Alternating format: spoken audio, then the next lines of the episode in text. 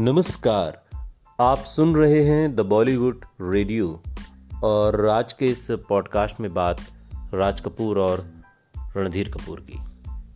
बॉलीवुड के दिग्गज एक्टर रणधीर कपूर 73 साल के हो चुके हैं और बचपन में ही एक्टिंग शुरू कर दी थी और अपने करियर की शुरुआत साल 1955 में आई फिल्म श्री 420 और फिर 1959 में दोस्ताद के साथ बतौर बाल कलाकार की। रणधीर कपूर की एक्टिंग के लोग आज भी दीवाने हैं। इसके साथ ही वो अपनी पर्सनल लाइफ को लेकर भी काफ़ी सुर्खियों में रहे। वो बॉलीवुड के शोमैन राज कपूर के बेटे हैं। एक बड़ी पहचान ये भी रणधीर कपूर की है। एक इंटरव्यू में रणधीर कपूर ने बताया था कि स्कूलिंग के बाद वो कॉलेज नहीं जाना चाहते थे और इस बारे में उन्होंने अपने पिता राज कपूर से बात की। उन्होंने राज साहब को बताया कि उन्हें सिनेमा मेकिंग सीखनी है, जिस पर उनके पिता काफ़ी खुश हुए थे।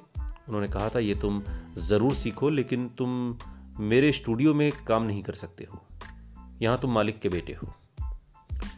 इसके बाद रणधीर कपूर ने लेख टंडन के साथ बतौर असिस्टेंट डायरेक्टर काम शुरू कर दिया।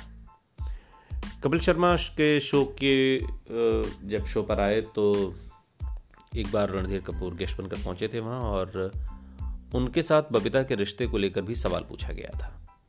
कपिल शर्मा ने उनसे पूछा कि क्या बबीता कपूर और उनके रिश्ते के बारे में राज कपूर को पता था, जिस पर रणधीर कपूर ने कहा कि वो केवल टाइम पास ही किए जा रहा था। उनके पिता अक्सर पूछते थे, शादी करने का इरादा है या नहीं। इस पर रणधीर ने कहा था कि वो बबीता से शादी करना चाहते हैं। बबीता रणधीर कपूर से इतना प्यार करती थी कि उनके लिए अपना करियर तक छोड़ दिया। दरअसल शादी से पहले रणधीर ने बबीता के आगे शर्त रखी थी कि शादी के बाद उन्हें फिल्मी दुनिया को छोड़ना होगा। ये कपूर फैमिली में एक ट्रेंड था, जो हालांकि बाद में टूटा भी, कि बेटियां या बहुएं काम नहीं करेंगी। बबीता ने उनकी बात मान ली और फिर दोनों ने साल 1971 में शादी कर ली। करिश्मा और करीना के जन्म के बाद रणधीर चाहते थे कि उनकी बेटियाँ फिल्मों में काम ना करें और इस बात को लेकर बबीता और उनमें अनबन होने लगी। कहा जाता है कि इस दौरान रणधीर शराब के आदी हो गए और वहीं बबीता भी अपनी दोनों बेटियों को लेकर फिर अलग रहने लगी। बबीता अपनी बेटी के साथ अकेली रहा करती थी, हालांकि रणधीर उन लोगों से मिलने अक्सर जाया करते थे।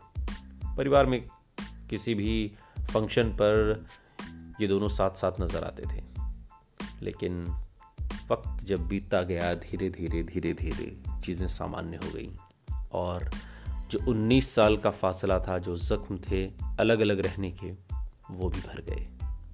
सुनते रहिए द बॉलीवुड रेडियो, सुनता है सारा इंडिया।